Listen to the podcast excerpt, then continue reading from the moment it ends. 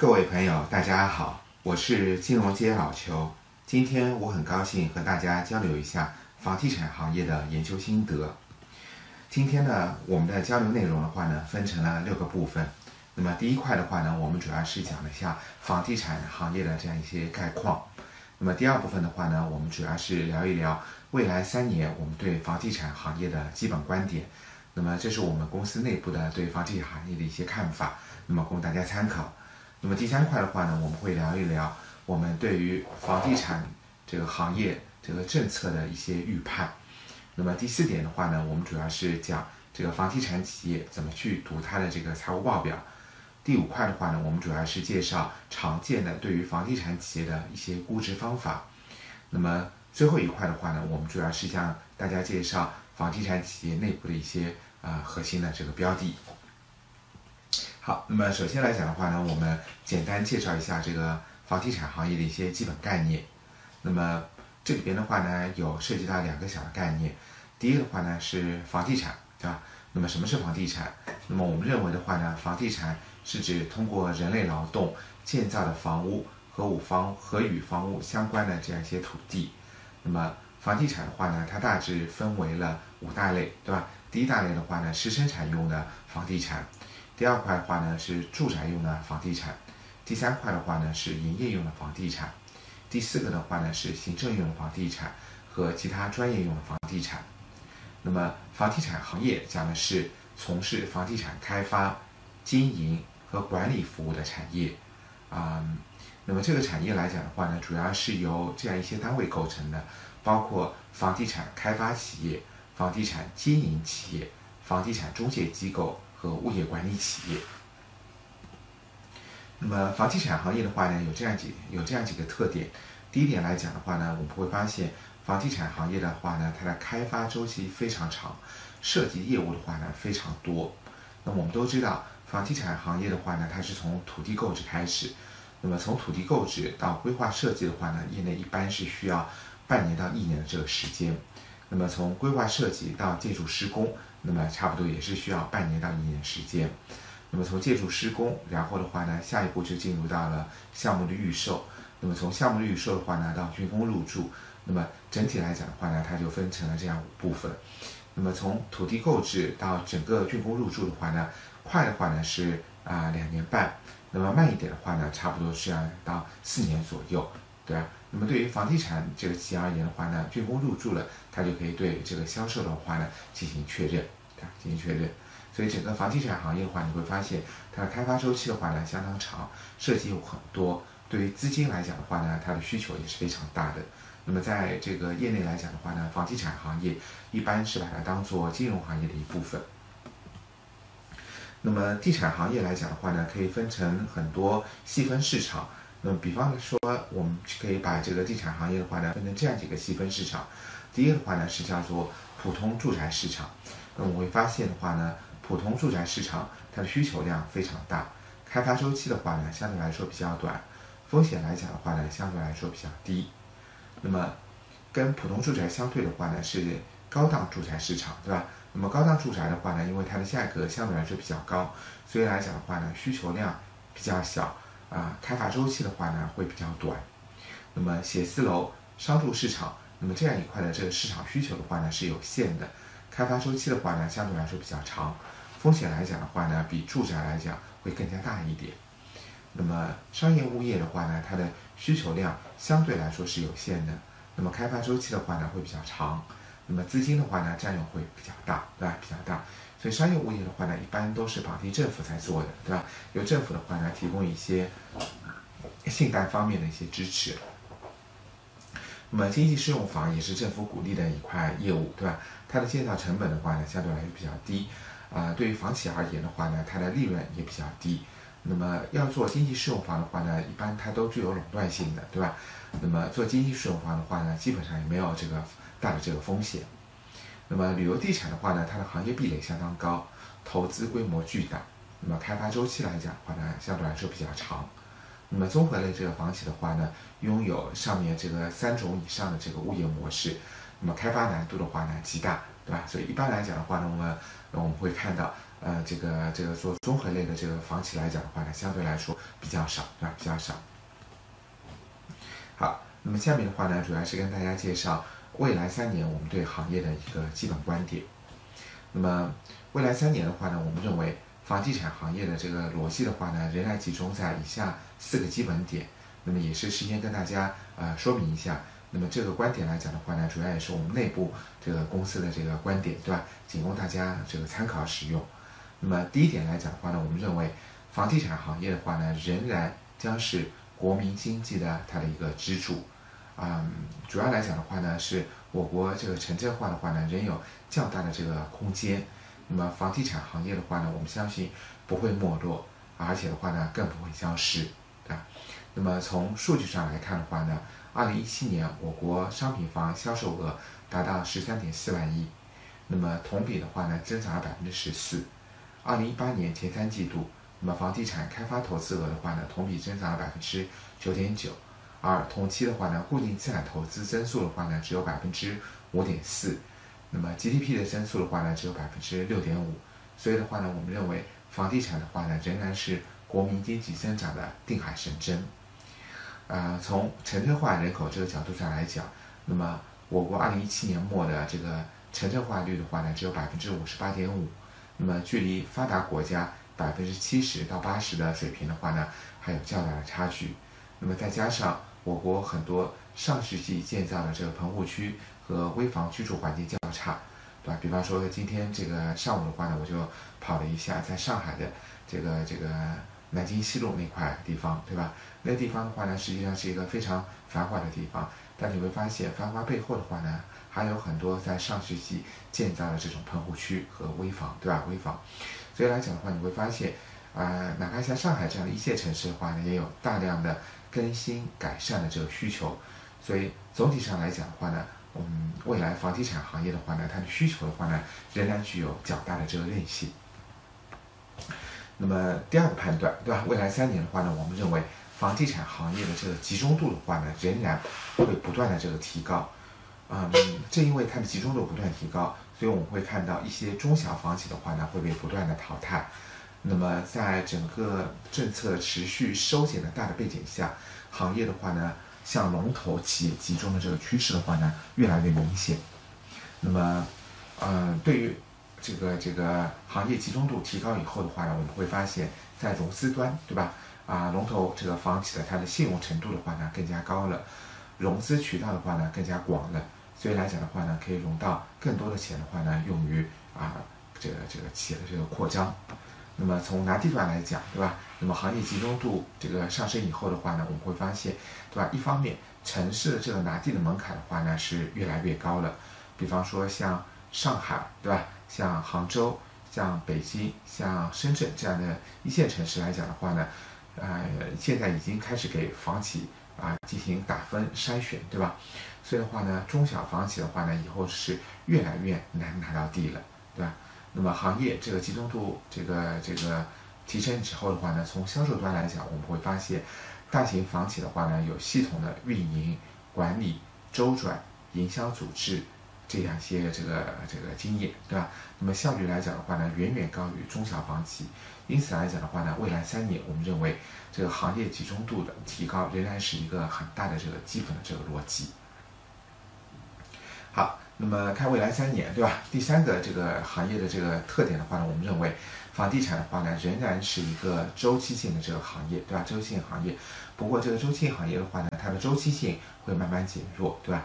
那么首先来讲的话，我们都知道，这个房地产的话呢，它仍然是呃这个这个依赖于高度依赖于宏观环境跟货币政策，但是随着房地产这个行业这个这个调控的长效机制的建立。那么周期性的话呢，会有所减弱。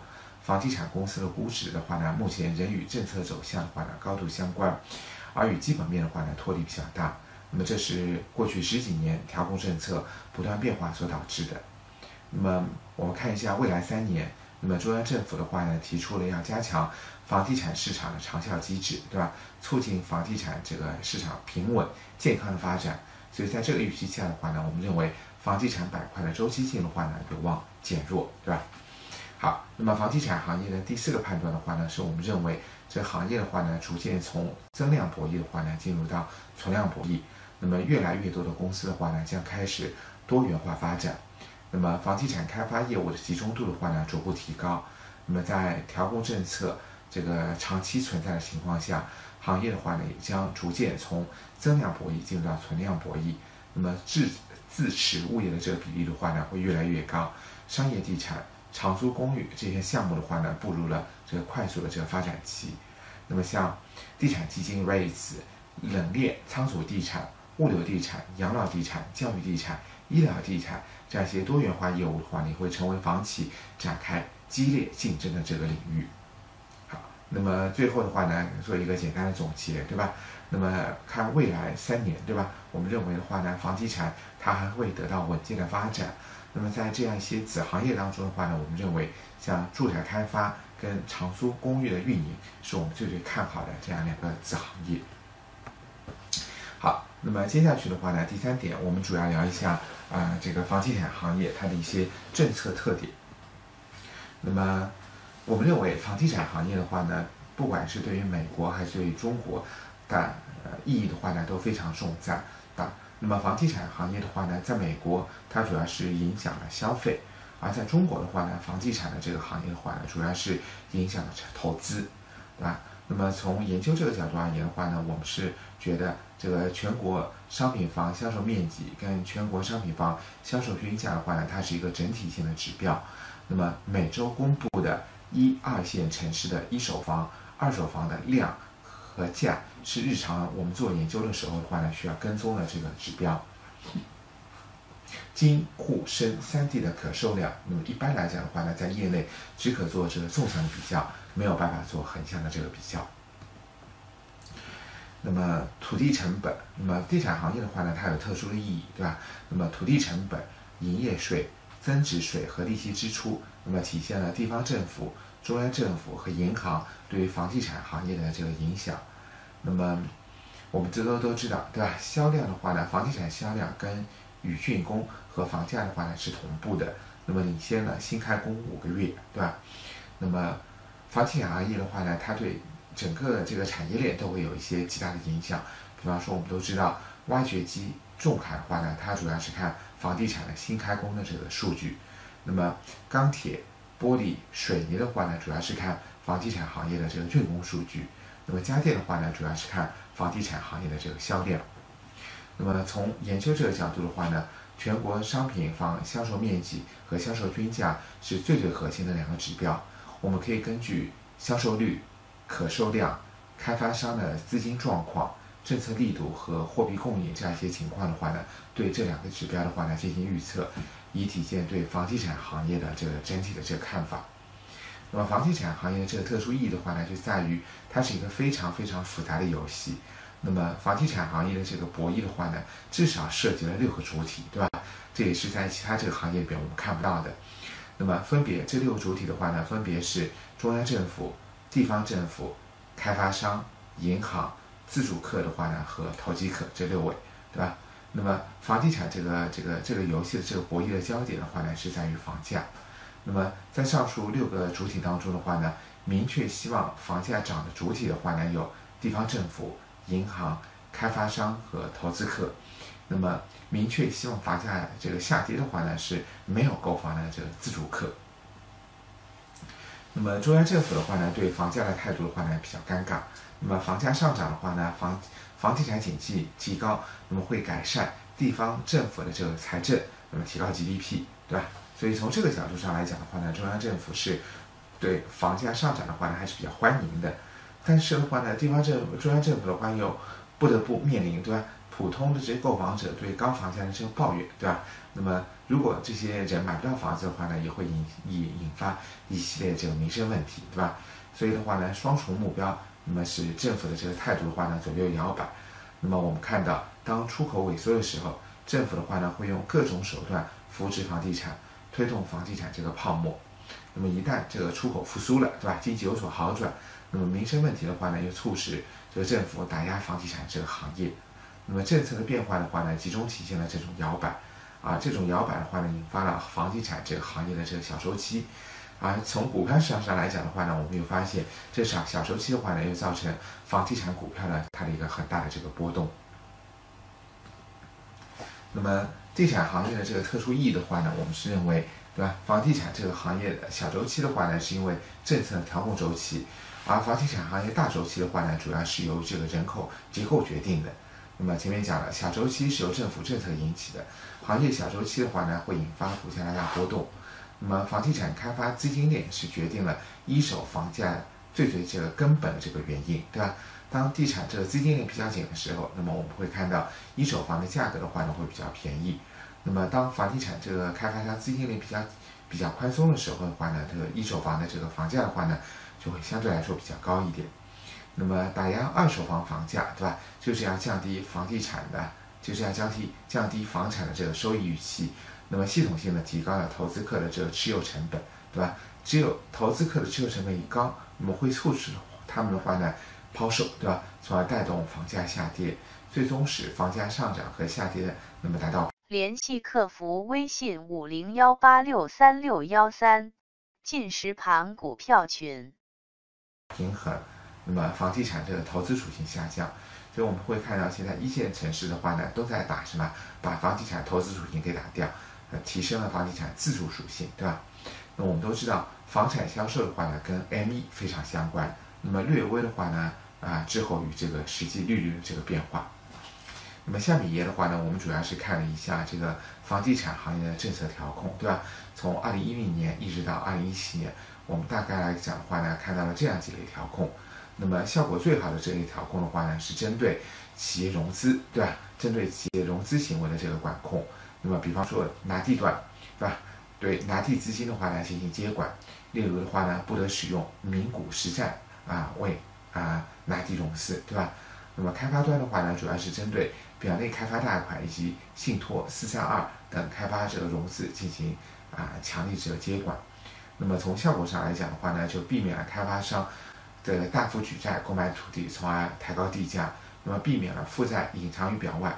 从而引盖了这个这个杠杆风险，那么对开发端的这个严格的这个监管的话呢，也避免出现这个烂尾楼，对吧？烂尾楼，所以来讲的话呢，我会发现，二零一零年跟二零一八年的话呢，主要是针对这两项这个调控，对吧？针对企业融资行为的这个管控。二零一零年、二零一三年、二零一六年的话呢，这个调控主要是针对居民购房行为的调控，那么包括了限购、限售啊，限制首付比例，对吧？对于二手房、二套房的认定标准这样一些呃措施，那么呃这样一些政策的话呢，直接管控居民的购房名额，那那么降低了商品房的流动性，提高了投机炒房客的这样一些成本。那么去年二零一七年的话呢，我们还可以看到有针对这个企业经营行为的一些管控。拿地端的话呢，土地市场的招牌挂行为进行监控，那么呃限地。呃，这个限地价，那么，然后这个自持方面的话呢，也会有些有些调控，那么限制地价过快上涨，降低因为地价上涨对于购房情绪的这个催化。那么开发端的话呢，主要是限售条件，对吧？摇号选房，那么打击因为限房限价带来的这个套利行为的这个寻租空间。那么去年的话呢，我也发现，针对居民的这个按揭贷款的话呢，也进行了一部分的这个调控。那么房贷额度的话呢，进行了管控；利率的话呢，上浮，就避免居民过分利用杠杆。那么也提变相的提高了投机炒房客的它的一个成本。那么这里的话呢，我们还要啊了解一下中国房地产这个行业里边的一个特殊的一个制度，叫做预售制度，对吧？那么预售制度的话呢，基本上都是从这个香港学来的，对吧？那么中国的这个预售制度的话呢，经了经历了三个发展时期。那么商品房的预售的话呢，指的是房地产开发企业将正在建设当中的这个房屋预先出售给承购人，那么由承购人预先支付定金或房款的这个行为。那么商品房的预售制度的话呢，最早起源于啊一九五六年香港，那么一九九四年十一月，那么我国这个颁布了《城市商品房预售管理办法》，对商品房预售条件的话呢，做出了明确的规定，即。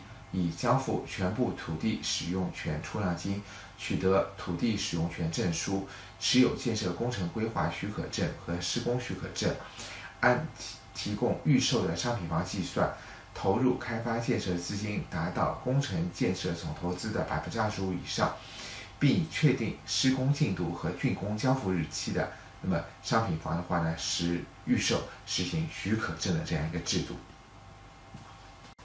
那么，呃，二零一一年八月份的话呢，呃，建设部呃关于修改城市商品房预售管理办法的这个决定的这个发布，那么加强了这个预售的这个监管和这个惩戒的措施。二零零四年七月份的话呢，建设部又出台了关于修改城市商品房预售管理办法的这个决定。那么这项政策的话呢，进一步细化了预售证的这个流程和网签，对吧？网签。那么中国的这个预售制度的话呢，利弊参半，对吧？越是核心城市，它的预预售制度的话呢，越是严格。那么除了上述预售制度的这个基本规定，那么不同城不同类型的城市预售标准，那么在此基础上的话呢，也有所加码。那么经过我内部的这个统计发现，那么核心城市商品房预售条件往往比较严格，而三线城市的这个商品房这个预售这个条件的话呢，它相对来说是比较宽松的，比较宽松的。那么总体上，那么商品房的这个预售制的话呢，有助于解决房企开发资金不足，加大住房供给，但是的话呢，也容易这个制度呃产生缺陷，对吧？产生制度缺陷，导致这个监管不到位。从而的话呢，就造成市场纠纷跟这个金融风险。那么第四部分的话呢，我们主要是聊一聊，呃，如何去分析这个房地产企业这个财务报表。那么首先，我们先看一下房地产企业这个利润表。那我们都知道，房地产企业利润表的话呢，是非常容易被调节的。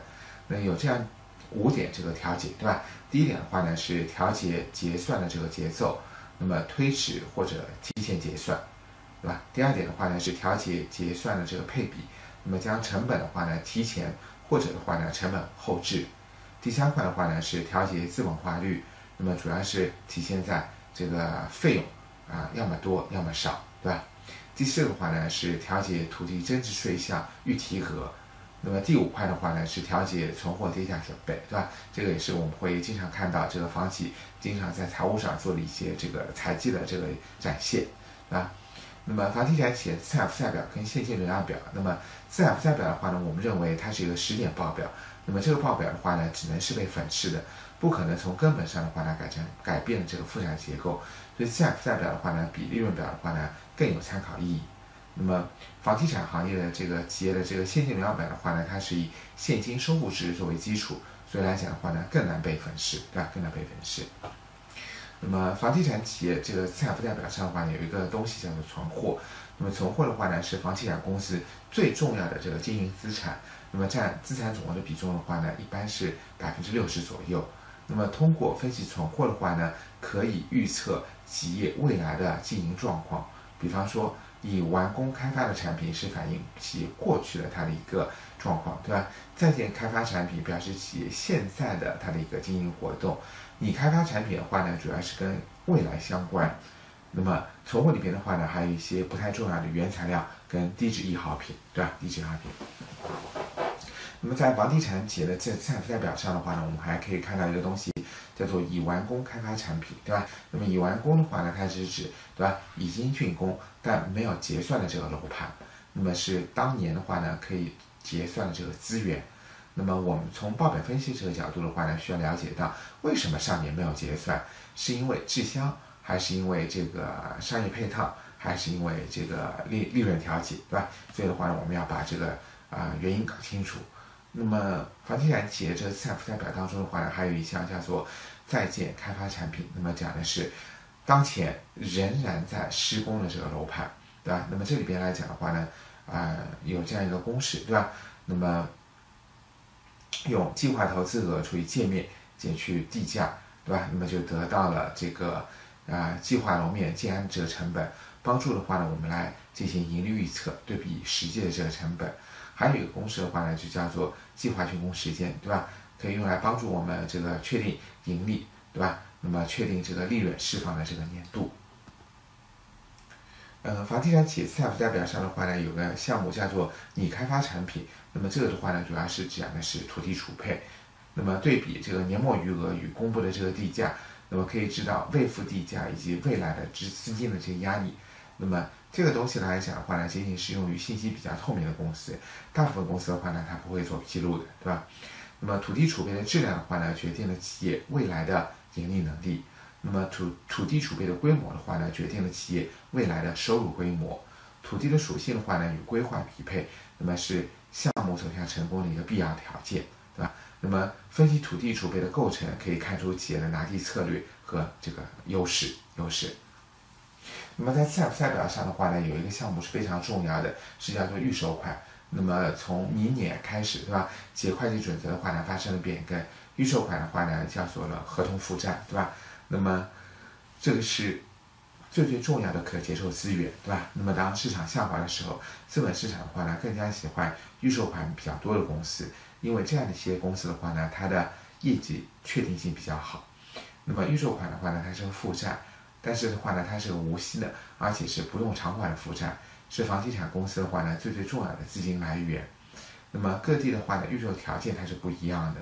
那么对房地产企业而言的话呢，应该是尽快拿到预售证，对吧？那么这样的话呢，就不需要考虑市场的波动。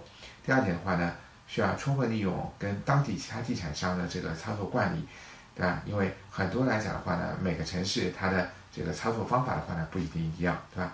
第三点的话呢，因为这个这个房地产企业还是资金密集的这个行业，所以来讲的话呢，需要跟银行的话呢搞好关系。不不必的话呢，等到住宅封顶才做这个按揭。好，那么房地产企业资产负债表上的话呢，这个结算条件主要是取决于签订销售合同，对吧？取决于竣工竣工并验收，并且的话呢，看到买方付款证明并交付使用，啊，交付使用。那么房地产企业的现金流表的分析的话呢，希望大家能够注意，对吧？哪怕这个公司它是有盈利的。但是对不起，是吧？这个公司的话呢也会破产。那么会计准则的话呢，它会影响利润，但不会影响什么？不会影响现金流。所以现金流的话呢，是一个更加真实的指标。从我们做投资分析者的角度的话呢，我们更加关注的这样一些现金流指标，包括的是那么净现金，对吧？那么我们认为的话呢，啊，市场上比较常见的流动比率的话呢，并不完全适合房地产公司。第二的话呢是现金除以资产比率，对吧？第三的话呢是净负债率，对吧？净负债率。第四个的话呢，我们是把这个资产负债率，对吧资产负债率剔除了预收款，对吧？剔除了预收款。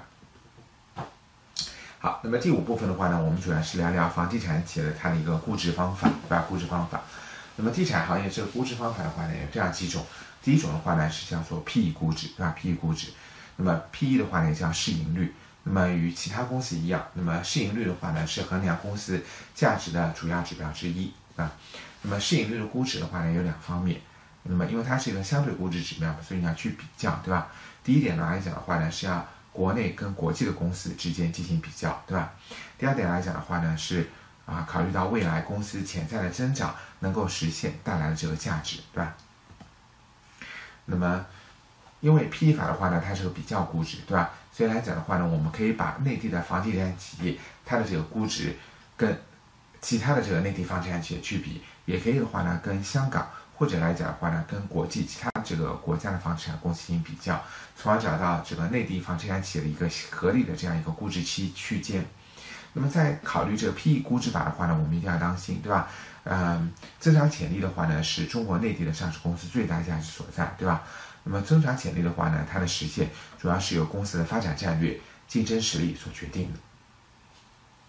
那么房地产行业的这第二估值法的话呢，是叫做净资产法 （Net Asset Value），对吧？净资产估值法的话呢，是国际上较为通用的对房地产企业进行资产评估的一个计算方法。那么这个方法的话呢，主要是通过对房地产公司项目进行现金流折现后计算其净资产，然后的话呢，折算出每股的净资产。最后的话呢，与股价进行比较，对吧？那么这个方法的话呢，有点像什么？有点像我们之前讲的，呃，在股票估值里边我们提到过的一个叫做这个这个现金流折现，对吧？它是把房地产公司每个项目进行现金流折现，那么得到现值，对吧？得到现值。那么用这个 NAV 净资产这个估值原因啊，主要是嗯以项目为基础，对吧？那么开发周期长会导致这个公司业绩的话呢，连续会比较差。所以的话呢，短期业绩的话呢，波动会比较大。那么第二点的话呢，我们会发现，对吧？这个房地产这个企业的它历史业绩与未来收益之间的话呢，也没有十分必然联系。然后土地的话呢，作为特殊的原材料，通过净资产值的计算的话呢，能够把在建的在售的项目的这个价值跟土地价值的话呢，通过现金流折现的方式体现出来。当然，NAV 方法的话呢，也是有局限性的，对吧？那么房地产上市公司，因为它的信息的话呢不充不充分，对吧？所以的话呢，因为每个公司我们都要算每个项目的净现值，对吧？净资产值。但这里边来讲的话，因为它的信息披露不充分，所以的话呢，导致在计算公司净资产值上的时候的话呢，我们会是存在不小的难度。第二点，开发物业的这个价格跟土地价格它的波动的话呢，相对来说比较大，那么会影响 NAB 的这个计算的这个结果的这个准确性，对吧？那么第三点。由于这个折现率跟资本化率这个选择不同，那么将带来不同的这个 NAB 的这个计算的这个结果。那么地产行业估值的话呢，嗯，常见的这个方法的话呢，第三个是叫做股息收益率法，对吧？那么股息收益率的话呢，是在国际上比较重要的衡量企业的这个价值的工具，但是在国内来讲的话呢，呃，特别是地产行业未必适合，对吧？未必适合，这点大家当心。那么，因为这个内地这个房地产企业的话呢，正处于不断的这个成长过程当中，需要的话呢，不断的这个资金的投入，嗯，所以来讲的话呢，这个内地上市公司的它的股息这个收益率的话呢，相对来说的话呢，还处于比较低的这个水平。好，那么下面来讲的话呢，主要是我们我们看好的这样一些核心的这个标的，对吧？核心的这个标的，那么这些标的来讲的话呢，都是啊，我们公司这个这个内部。啊，经过挑选以后，对吧？经过挑选以后，因为大家都知道，老陈的话呢，我是投资有时候有洁癖的，对吧？投有洁有洁癖的，所以来讲的话呢，我们做私募的时候的话呢，需要控制投资的这个风险，对吧？需要控制投资风险，所以来讲的话呢，就给大家讲这样几个股票，对吧？那么啊，给大家参考一下，对吧？参考一下。那么第一个指标的话，呃第一个这个标的的话呢，叫做万科 A，对吧？那么。万科 A 的话呢，它是啊国内这个房地产行业这龙头企业，对吧？它的 ROE 的话呢非常非常高，连续多年的话呢可以保持百分之三十的这个这个水平，对吧？那么目前来讲的话呢，估值处于比较低的这个水平，那么在手现金的话呢非常非常充裕，财务的话呢结构也很健康。那么万科的话呢，它是高周转标杆标杆型的这个企业，对吧？它的融资成本的话呢相对来说是最低的。那么已售未结资源的话呢，非常丰富。未来三年的话呢，它的业绩是很有保证，对吧？很有保障。那么华侨城 A 的话呢，它主要是背靠这个央企华侨城集团，对吧？那么连续五年的话呢，是全球主题公园四强。那么呃，华侨城的话呢，它的这个这个是叫做这个欢乐城，对吧？欢乐谷，对吧？欢乐谷。那么旅游加地产，那么按照这个方式的话呢，去拿地，相对来讲的话呢，土地成本比较低。那么财务的话呢，相对来说很健康。